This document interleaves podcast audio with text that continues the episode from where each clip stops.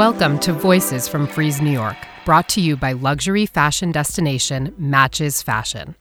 I'm Rebecca Siegel, Director of Americas and Content at Frieze, and in this series of bite sized conversations, I'll be talking to experts and insiders to bring you the most important news, up and coming talent, and local insights from Frieze New York 2021. This year, the fair makes its debut at The Shed, the recently completed culture center in Manhattan.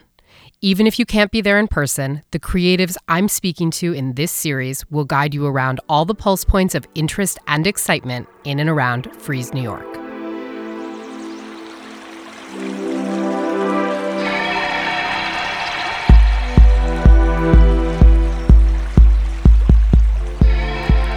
My guest in this episode is Jenny Schlenzka, Executive Artistic Director at Performance Space New York. Originally from Berlin, she previously worked as a curator at the Museum of Modern Art, where she was responsible for launching the Performance Art Department. Working as she does at the forefront of new artistic endeavors, I wanted to ask her about which up and coming artists and under the radar events to look out for at Frieze New York. Hi, Jenny. Thank you so much for joining us. You had a chance to chair the jury for this year's Artist Award, which is very generously supported by the Luma Foundation. Tell us a little bit about how Precious's work came to be part of your programming and came to be part of Frieze New York this year. Um, I think the first time I met Precious, I ate their food. Um, so they came through my mouth or my stomach. and um, it was in 2019, we did a project at Performance Space New York called Black Power Naps. And Precious made an amazing meal, like unlike anything I've ever seen or tasted. And there were little poems inside the food. And ever since um, they were on my radar, and I've been to other meals and I've seen their work and read their poetry and was always a big fan. And then um, for the jury, everyone was supposed to nominate people, and um, I've always wanted to work with Precious, so I, I put forward their name. Well, this year's Artist Award includes a performance that's actually just in advance of the fair. And then we'll have recordings of that performance available on frieze.com and screening actually throughout the shed space. It's a little different than our traditional Artist Awards where we realize a sculpture or something a little bit um, more stagnant than performance. I think performance this year has obviously faced a different set of challenges than other aspects of contemporary art. And obviously, this has been your challenge in over the last year and certainly for the months to come. Can you speak a little bit about that? Yeah, it's been um, it's been a completely heartbreaking year for performance art because you know li- live performance um, is based on people coming together, spending time in one room, and um, it's what makes it very attractive to me. And that was just not possible um, this year. It's also how performance artists, actors, musicians um, make their living. So that's been heartbreaking. And, uh, you know, everyone, so officially now in New York, per state guidelines, we are allowed to have uh, live performances inside with a lot of restrictions. Um, so everyone you know, it's like can't wait to go and catch a show and see a show. We at Performance Space decided because last year has been so heartbreaking to play it safe, and all of our performances are, will be outside this season. Um, there's a little courtyard adjacent to our building.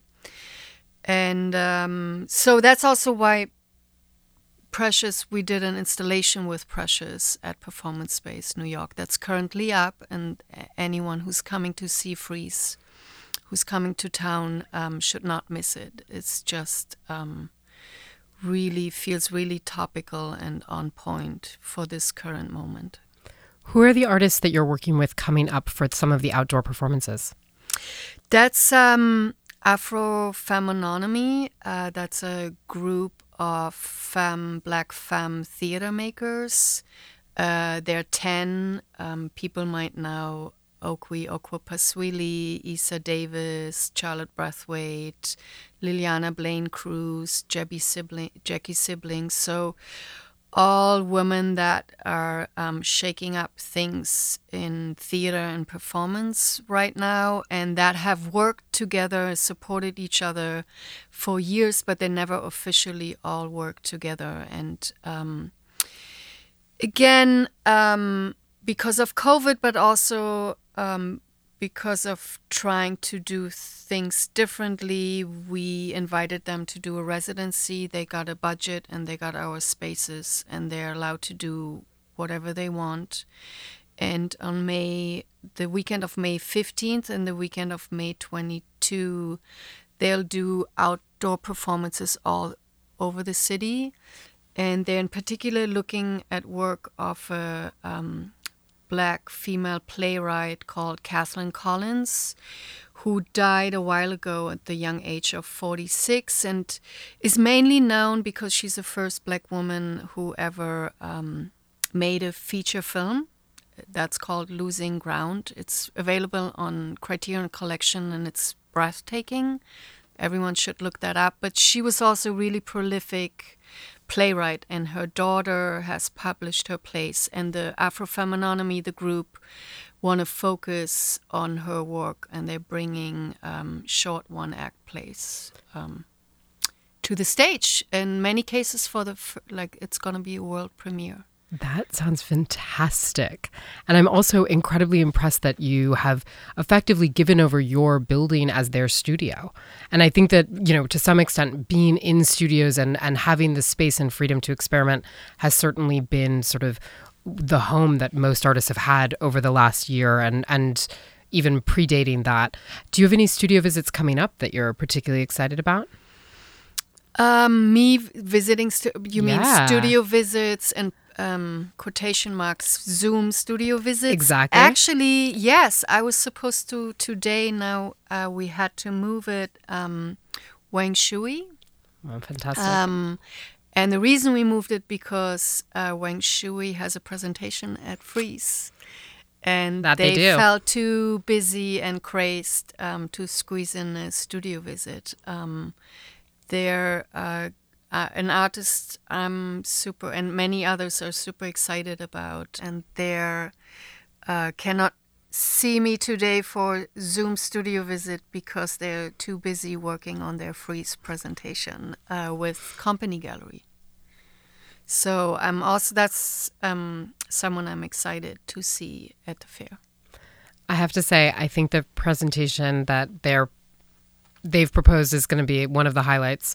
And I think there are a number of people who are really eager to see all of this work in person again. Precious is as well. Just having spent so much time having everything mediated through a screen to actually get up and close and personal with all of this again will be very exciting. For you, in terms of things that you're most looking forward to in the next couple of months, now that we are there is light at the end of the tunnel. Um, is there anything in particular that you really see coming down the line?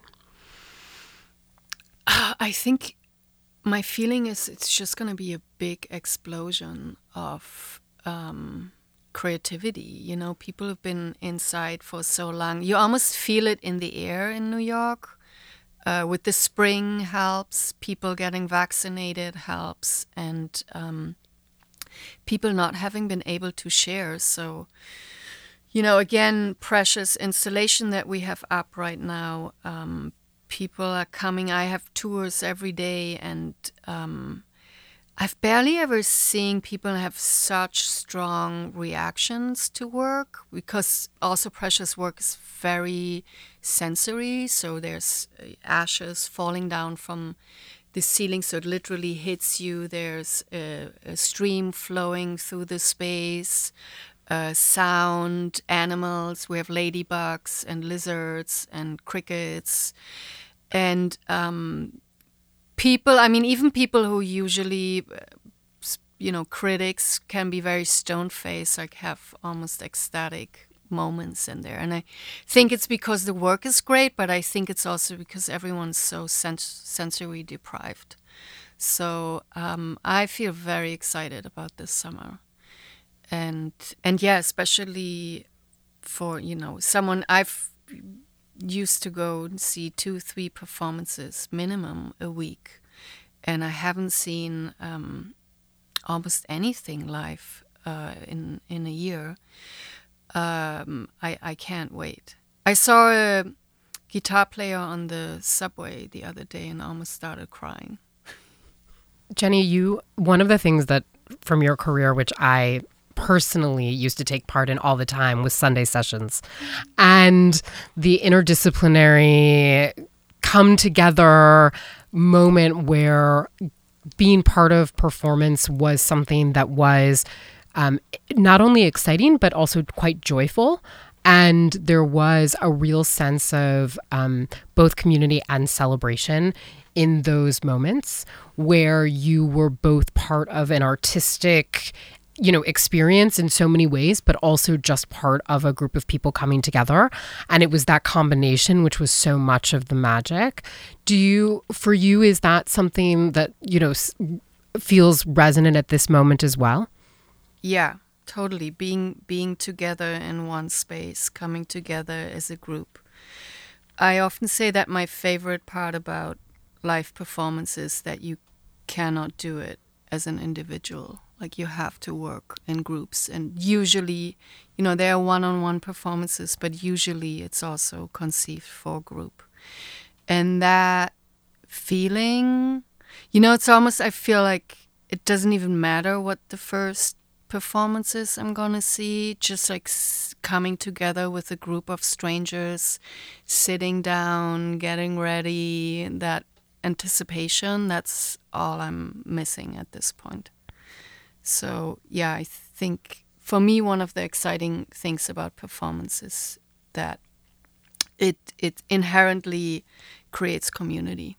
For our listeners who are not in New York City, can you tell us a little bit about where Performance Space New York actually is? Yeah, we're actually it's our 40th anniversary year. It was actually last year, so since last year didn't take place, it's going to be this year. and we're in an former public school building in the heart of the East Village on First Avenue and 9th Street. And um, we're on, located on the fourth and fifth floor of the building. So um, it's unusual that from our theaters you have this gorgeous view all over downtown Manhattan. I think that on that note, I just want to thank you so much for joining us and for for talking to us about the work that's coming up at Performance Space, the work that you're doing with Precious, and also all of the things that are part of the sort of reopening of New York. Thank you for having me.